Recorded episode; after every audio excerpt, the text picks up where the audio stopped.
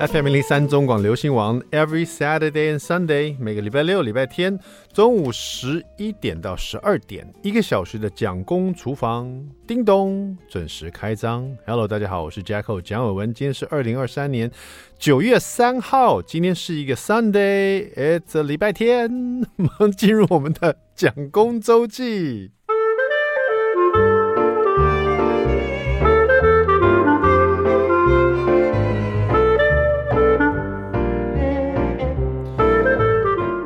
个暑假过得好快哦，那对我来说也是暑假结束了，小朋友都呃升了一个年级这样。那如果要回顾整个暑假，我觉得印象最深刻应该是带小朋友去花莲，去泰鲁阁走了一趟。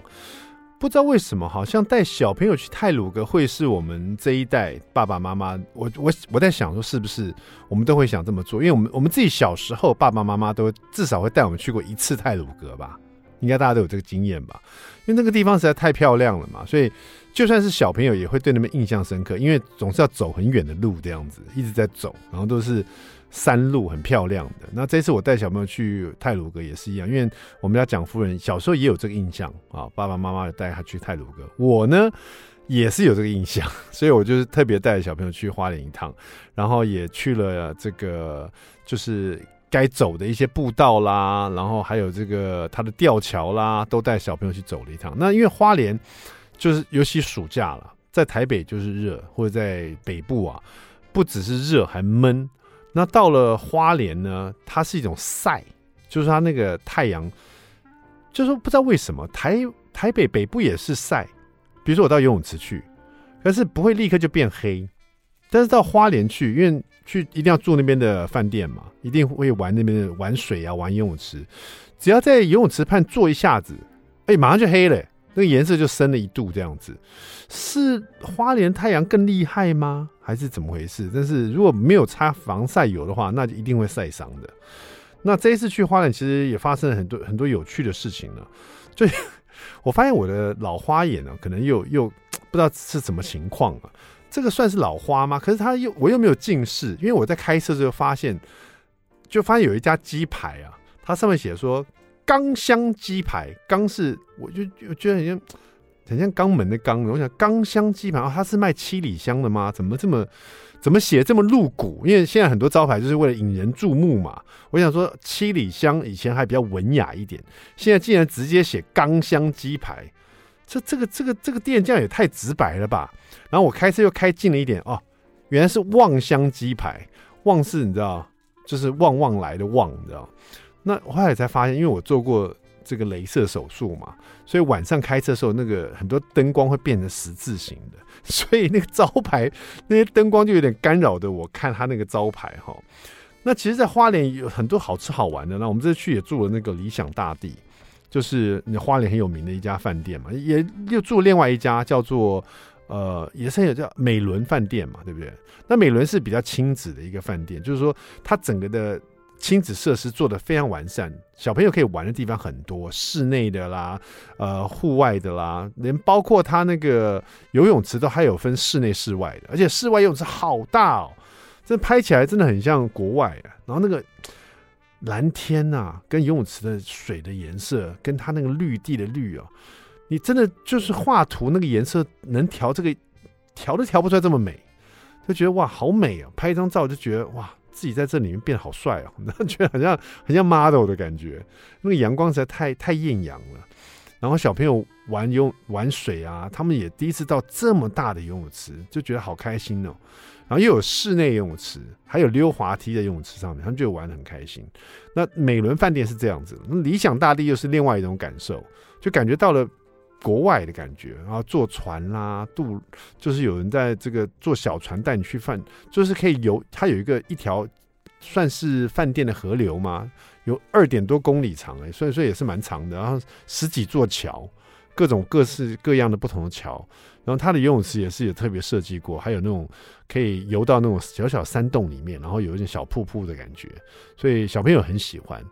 那可是我觉得理想大地那个地方，特别是因为我们那个坐那个小船呐、啊，玩它的那个等于是渡河吗？就它那个河流啊，呃，白天晚上都可以坐，啊，整天都有，他都会提靠他停靠他不同的码头这样子。那晚上坐呢，有一段特别让我感动，就是他晚上，因为那个地方花莲也不可能很吵，所以晚上的时候，比如说你吃完晚饭，你去坐这个这个小船，然后他这个整个这个河流这样走一圈的时候，他会慢慢介绍一下啊，这边是什么区，这边什么区，然后到了一个地方是直接往上开了以后，过了一个桥。一过那个桥，整个天空是开放式，你可以看到整个天空。然后你知道那桥一过去，那个整个天空满天的星斗啊！我记得小朋友是小朋友发出，因为大人不会说哇这样的，小朋友真的是哇，怎么这么多星星呢？因为他们在北部没有看过，因为有光害嘛，没有看过这么多星星，他们也其实也不了解，其实天上就是这么多星星。可是你到了。花莲，然后你坐那个船，然后那个天天天空哦，因为没有光害，那个星星真是好亮，真是一闪一闪小眼睛的感觉。小朋友就觉得哇，原来这首歌是这个意思，这么多星星的这么亮，甚至于因为小朋友这么这样大叫嘛，所以惊尖叫，就船上一定会有小朋友，大人们也忍不住发出惊叹的声音，就是赞叹哇，怎么那么美啊？像我就觉得哇，好感动啊，因为本来就是。就是觉得很很特别，可是因为我们已经是大人了，所以不太可能就这么样展露出来了。可因为小朋友的关系，就让我们更感动，觉得哇，真的好美哦。那其实这花莲这一次呢，还有一个很有趣，就是我们去吃了一家餐厅，我跟蒋夫人去吃这一家餐厅，去了以后呢，这家餐厅的氛围很奇怪，因为我觉得那边观光客也蛮多啦，可是不知道为什么他们的服务态度，呃，有点像你去朋友家吃饭，然后朋友呢。正在跟他爸妈闹赌气，所以爸妈拿菜出来的时候，就是一副爱理不理，然后不跟你讲话的样子，就是也没有不高，也没有臭脸啊，就是说都不讲话，你知道，也眼神也不对到，就是感觉你去去朋友家吃饭，然后他们家正在闹情绪这样子，然后你也觉得有点尴尬，就坐在那边，然后菜就一道一道上来，可是没有人在报菜名的，然后就是反正菜就来了，就放桌上就给你就吃。然后你要任何东西呢，他就安安静静给你。好，你要再一双筷子，他就拿给你；你要一个碗，他去拿给你。但是他跟你不会有眼神交交流，也不会跟你讲说：“哎，筷子在这边。”也不会说任何话这样子。然后甚至于蒋夫人跟我说，因为我先停车，然后他先进餐厅。他说进餐厅以后，不知道为什么老板娘看到他也没有招待他坐下来，就就各自老板娘就站那边坐在那个地方，然后他就站那边，然后他特不懂说。是，所以说是要自己找位置坐嘛？可是这就不像那种餐厅，你知道？所以就整整整段吃下来，我的感觉真的很像到朋友家去。然后虽然很好吃，但是很尴尬。就是朋友为什么跟他爸妈吵架？然后我是不是应该帮他讲一些话？这样子，最后走了，我跟蒋夫人都觉得那好气氛好怪的一家餐厅了。但是好不好吃？OK 啦。但是这种气氛真的很怪。好了，花莲之旅真的真的很有趣，要讲的话讲不完了。但是小朋友真的很开心，小朋友回想起来，他们说：“我说最好玩什么？”他们说：“那个太鲁阁真的很美。”不是，这是爸爸妈妈讲的。他们觉得最好玩的是游泳池了。好了，休息一下，待会马上回到蒋公厨房。I like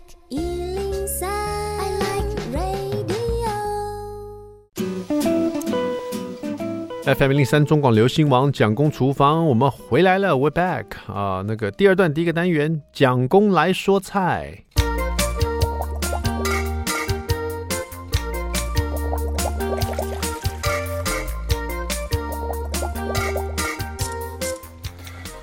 呃，人家都说这个男生呢，这个一个礼拜至少多多吃几次海鲜，有些一个礼拜最好吃一次牡蛎这样子哈。听说会让这个心情比较愉快一点哈。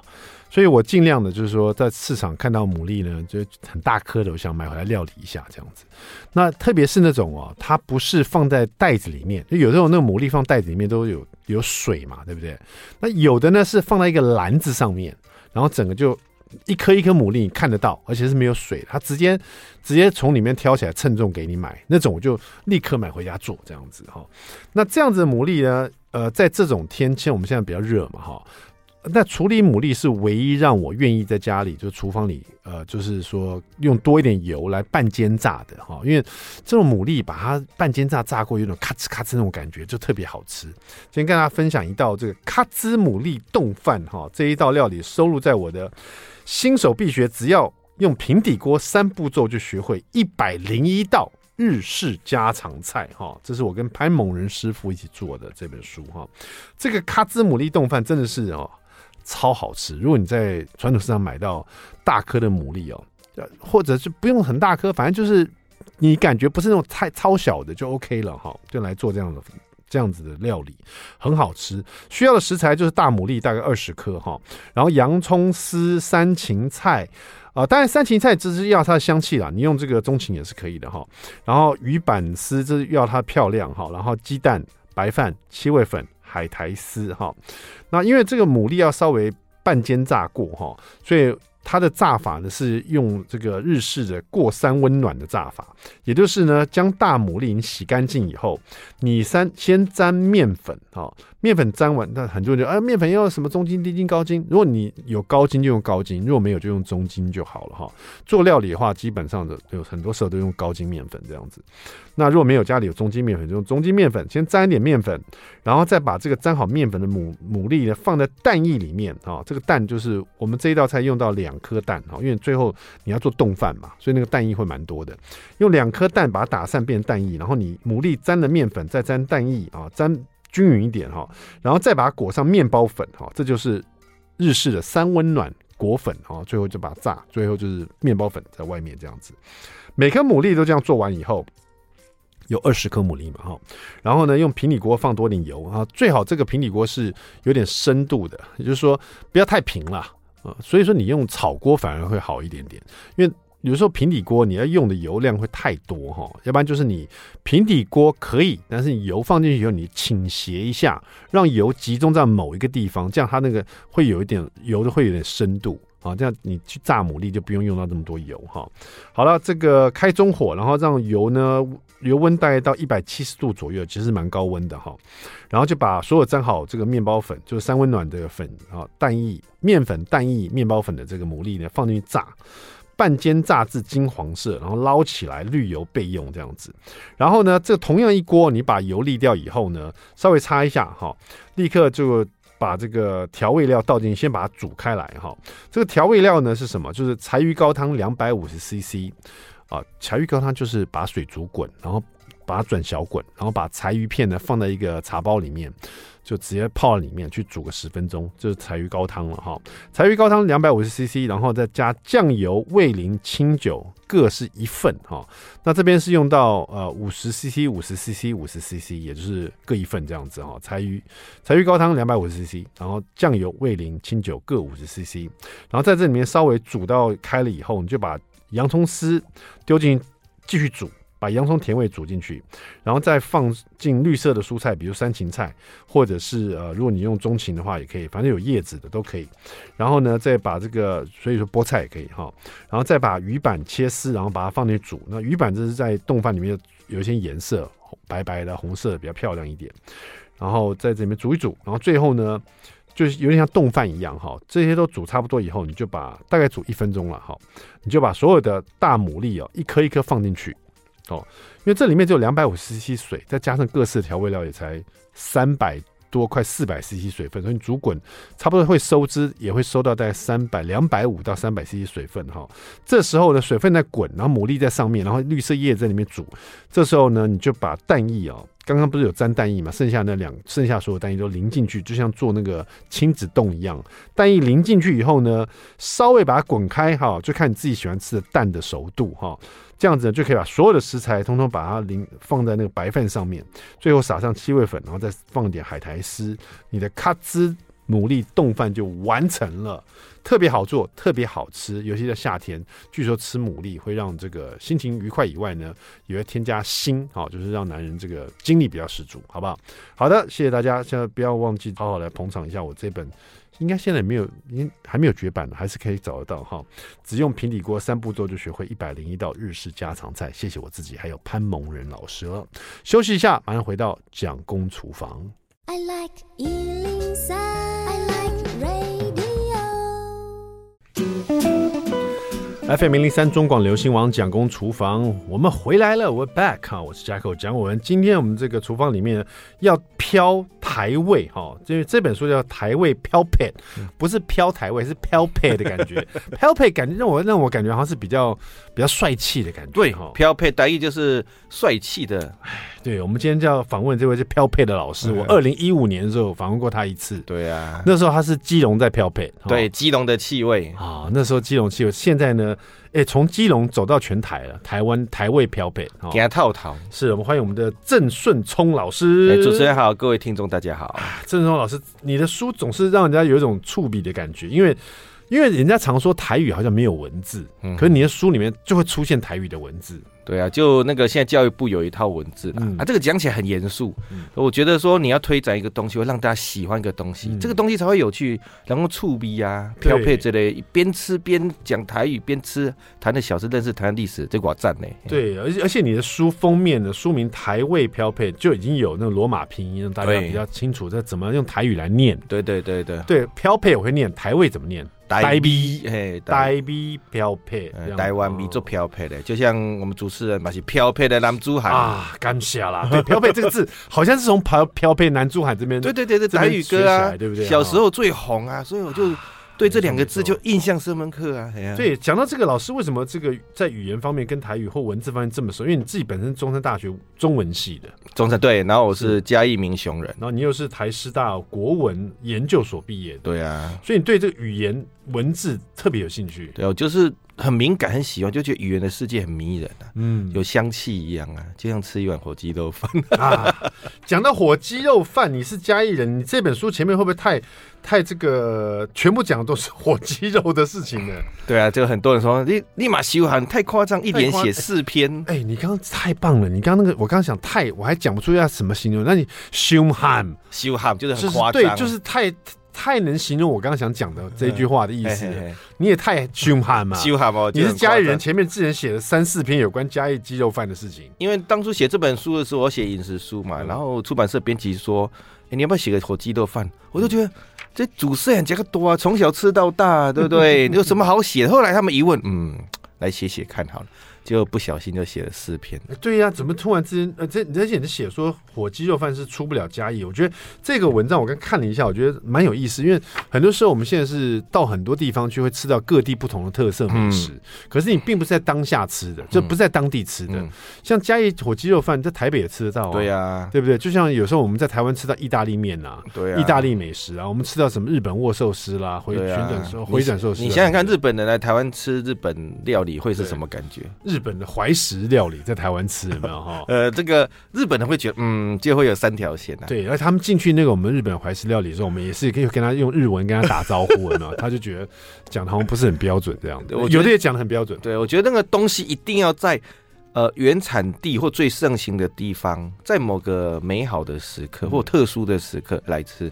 那个才会特别美味，而且你用的文字真的很有趣。你说你在台北吃火鸡肉饭，你坐下来要吃的时候，你觉得你你是这个嘉义人即将要叛变呢？对，为什么会这样用这种词要叛变呢？就说哎，是不是台北会有一间火鸡肉饭是能够取代嘉义的？啊、因为我现在都住台北嘛，这样听起来真的要叛变了。呃、对呀、啊，可是吃了之后，嗯，这个。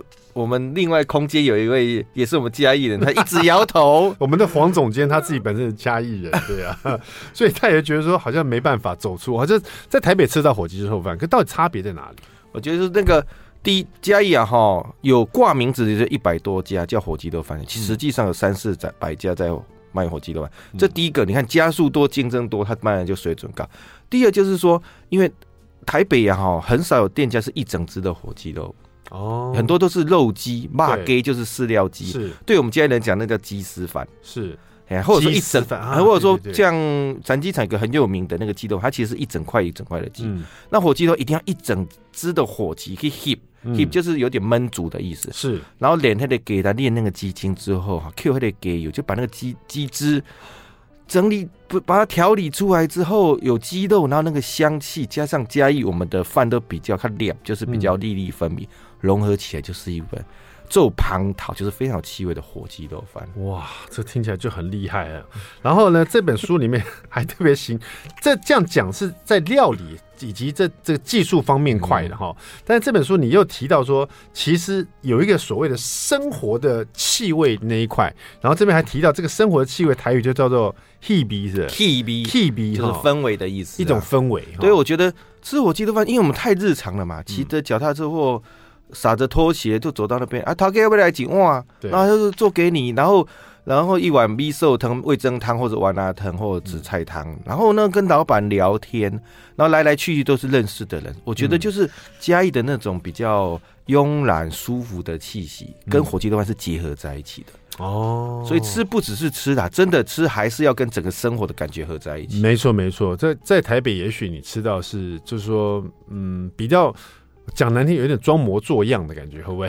就是比较制式化的，它就是比较要符合你的那个火鸡肉饭的麦当劳的感觉。哎，对对对对对。哦、可是就是 gam 几 B 的用 gam 几 B 的，生活的气味也是。像台北，台北要吃眷村味才好吃啊，对不对？嗯、牛肉面啊，那到嘉义当然也有，可是台北就是多了一层眷村味，就特别好吃。而且我翻这本这个台味飘配哦，台台味。飘撇飘撇哦！这本书啊，我随便翻翻，我就看到了好几块你讲到有关的台语发音 “mega” 这个事情。哎、嗯，呃，可能在你的文字里面用到 “mega”，然后可能是你直接来解释 “mega” 这个事情。嗯、你说这是一个相当要紧的关键。对，指指这个事情很细小，但是却很关键。对，它小小的，例如说嘉义火会给爸的蟠桃气味，气味实际是看不到的。嗯，可是没有这个气味。这个美就没有美感，嗯，它很小看不到，可是却是这个整个这一整个事物的最重要的关键。没有这个味东西，K 几笔就不好吃了。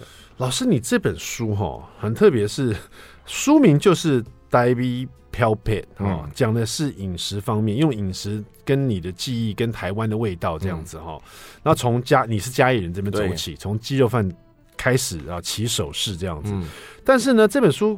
各个地方都会有在教台语，哎，对啊，就是因为我会这样子写，是因为你南北到处吃嘛，嗯，那当然有客家人、有原住民或所谓的外省族群，哈，当然很多语言，可是那个我去吃的地方，哎，台语的很盛行嘛，嗯，那刚才开杠，你用台语跟他聊，他就聊得特别深入，那我觉得这个也是饮食的美感，你跟他聊，跟老板搞，当工。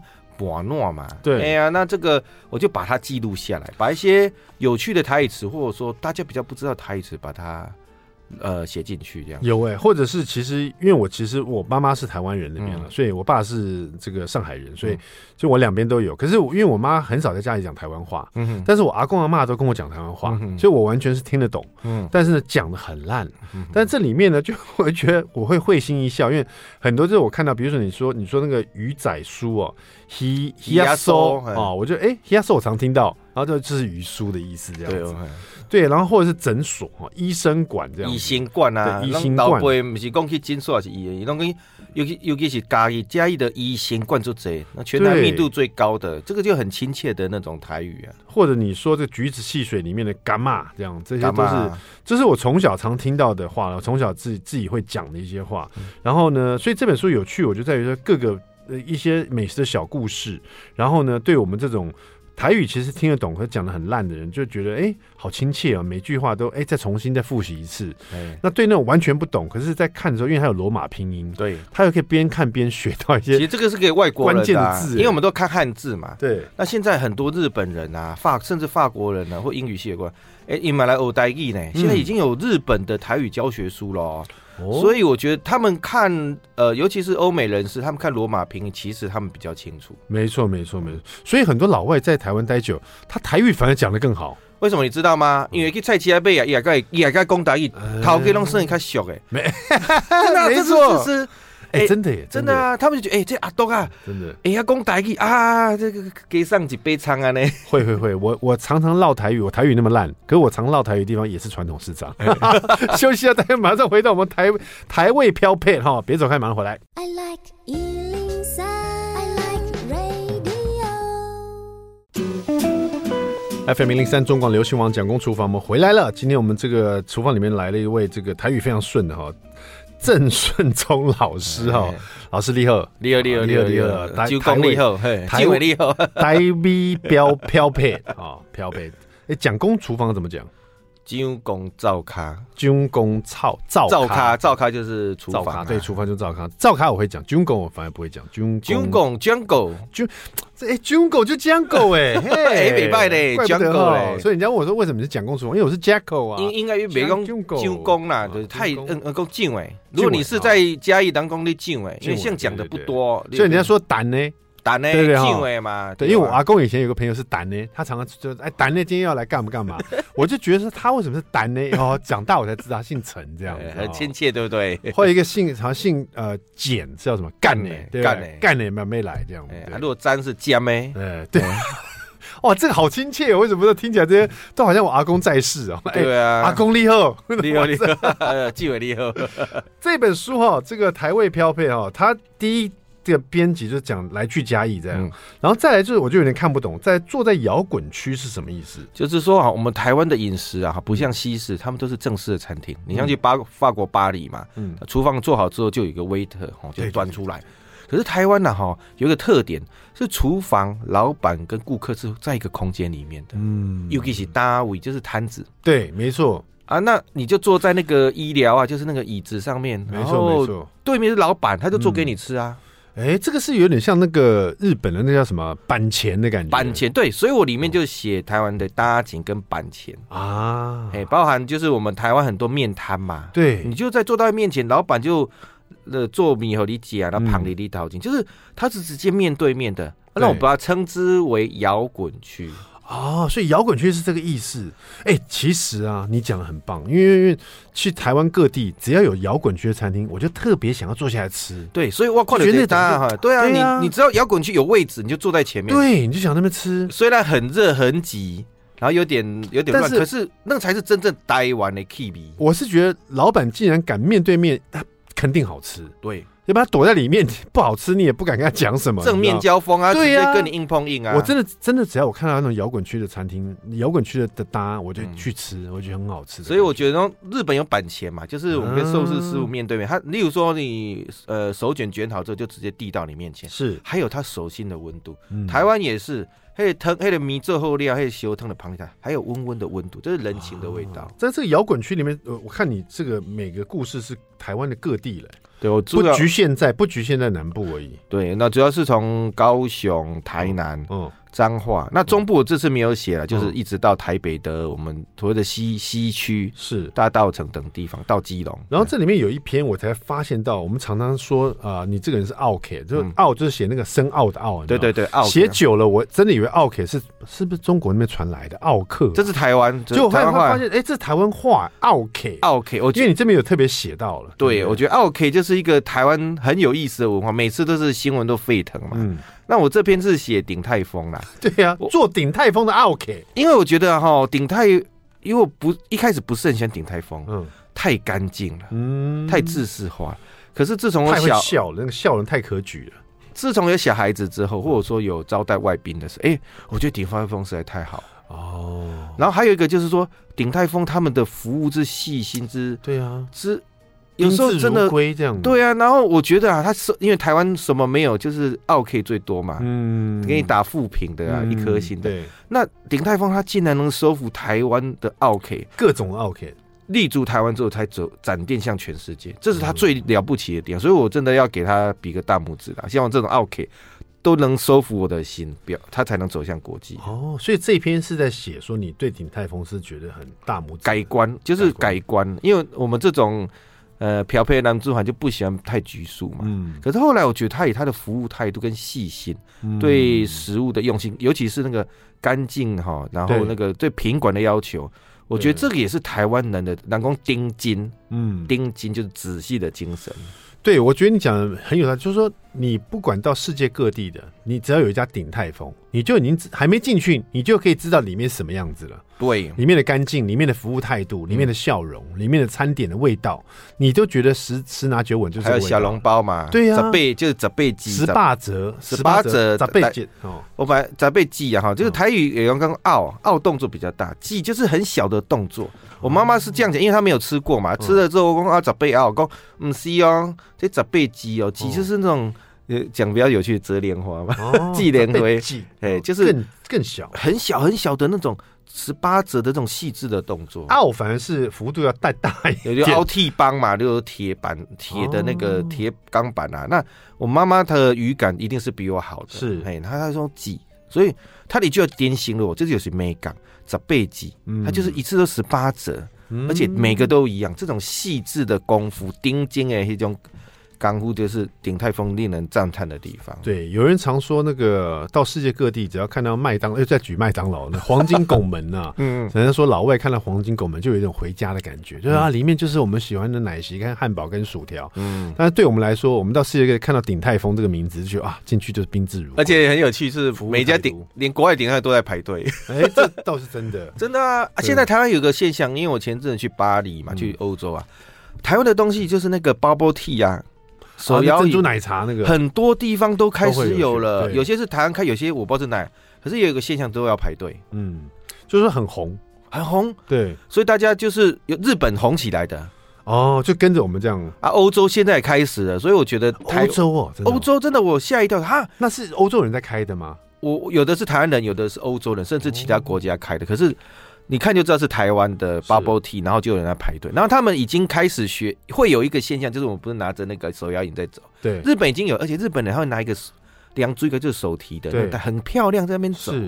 因为他们不习惯边走边吃这个事情，他们不不，可是他们现在做到了嘛？对，然后我他们只是光着拿有点不太雅观啊，所以那个卖的那个我讲两锥果就是那个手摇杯的提袋，哎，他们也变化好多种哎，这也是个经济哎，又变出一另外一个环节。台湾也有，因为台湾人不太用，可是日本人他们很细致，就有那个提袋，又是一种商机了哈。对呀，刚刚讲到这个来去嘉义是第一篇，再来坐在摇滚区也好几篇，然后再。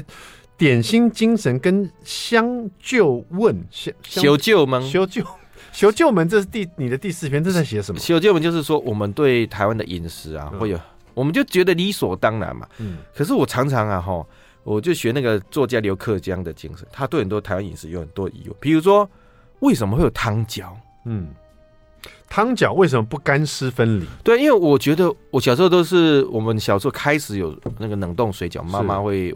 夜饿的时候会哎撒来加点嘛，然后我就是一直是觉得是水饺，可是我出外之后发现，为什么会把汤那个水饺跟牛肉汤煮在一起？我觉得不可思议啊，应该要干湿分离啊，为什么要合在一起？因为你小时候吃的就是水饺跟汤，对，所以长大你发现，哎，老板是不是偷懒把它丢在一起就拿出来给你？我就我第一个疑问说，是不是一种懒人料理？对，就是说，呃，你吃水饺的时候还要拿个筷子，还要加还要汤匙舀汤。汤饺很方便啊，嗯，一个汤匙就解决了啊！哎、哦欸，我发现你这个，尤其这一篇汤饺为什么不干湿分离，跟你这故事的起源呢、啊，根本跟我们蒋公厨房的 蒋公 蒋公周记差不多，就是也是一种流水账的故事，就是你生活中的一种一种小小的，突然觉得哎、欸，怎么是这样子？然后对你来说很有趣，可是也许对很多人都有一种共鸣，或者没有共鸣的人觉得。你怎么会这样想？例如我女儿啊，她就不喜欢吃水饺，因为他们是从煎饺跟锅贴开始的。我们小时候吃水饺嘛，哦啊、对，我觉得问沾大酱油是最棒。可是他们已经是他们的世代是所谓的数字分连锁店嘛，对对对，数字连锁最煎饺，对煎饺啊，或者说的锅贴，而且很喜欢看棒球哈，常常讲锅贴。可日本人更有意思哦，他们的拉面店不是配那个煎饺嘛？没错，那所以他们的饺子饺子是所谓的煎饺，嗯。可是他们的水饺怎么讲？它就叫做水水饺子，水水饺子，水饺子就是他们的水饺。哦，日本人是这样子。对，因为我也是我去日本，我就很疑惑，就网络上就是问大家为什么叫水饺子？哦，原来水饺他们是比较后来的，所以他们就是在煎饺的基础之上加一个水，水饺子是水饺啊。原来如此哦。好的，这个香。相借问，修旧门，修旧门哈，这个单元其实真的挺有趣的啊。那到底台味漂配还有什么很有趣的故事呢？最后一段千万别错过，马上回来。I like 103, I like radio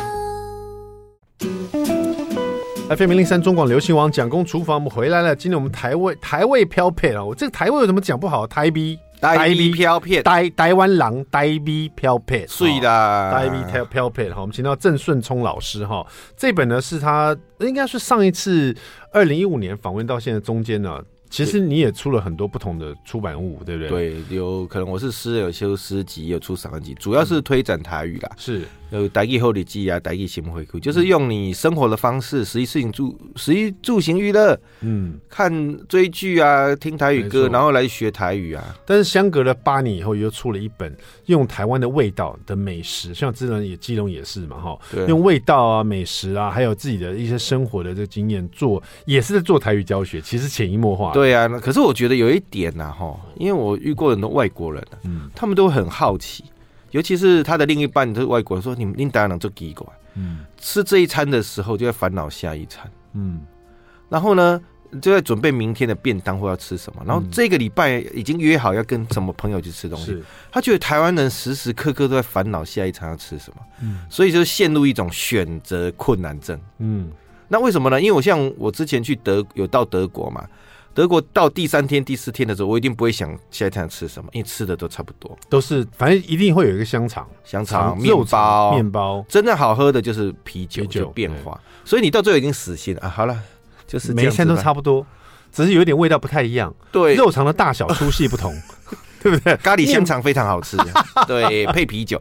可是吃一个礼拜之后，我发现我胖了两公斤，不行啊，会完蛋。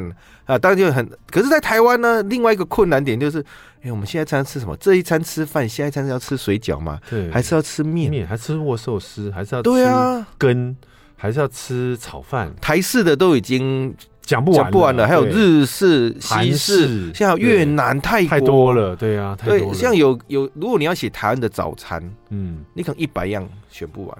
台湾的早餐也是一绝，我觉得，尤其我们到世界各国去的时候，发现他们根本没有像我们这种早餐文化，就是是就是怎么吃都是这样子。下一本了，希望不要事隔八年了，好吧？下一本就来写台湾的早餐了哈。早餐扎等扎等扎等扎等假炸扎等。老师，你常来，我台语会越来越好哈。今天特别谢谢我们的，多谢多谢多谢，谢谢我们的郑顺聪老师，多谢多谢，感谢感谢罗兰，呆逼飘飘配，呆逼飘配。大笔漂白，好，谢谢蒋公厨房，我们下次再见，拜拜。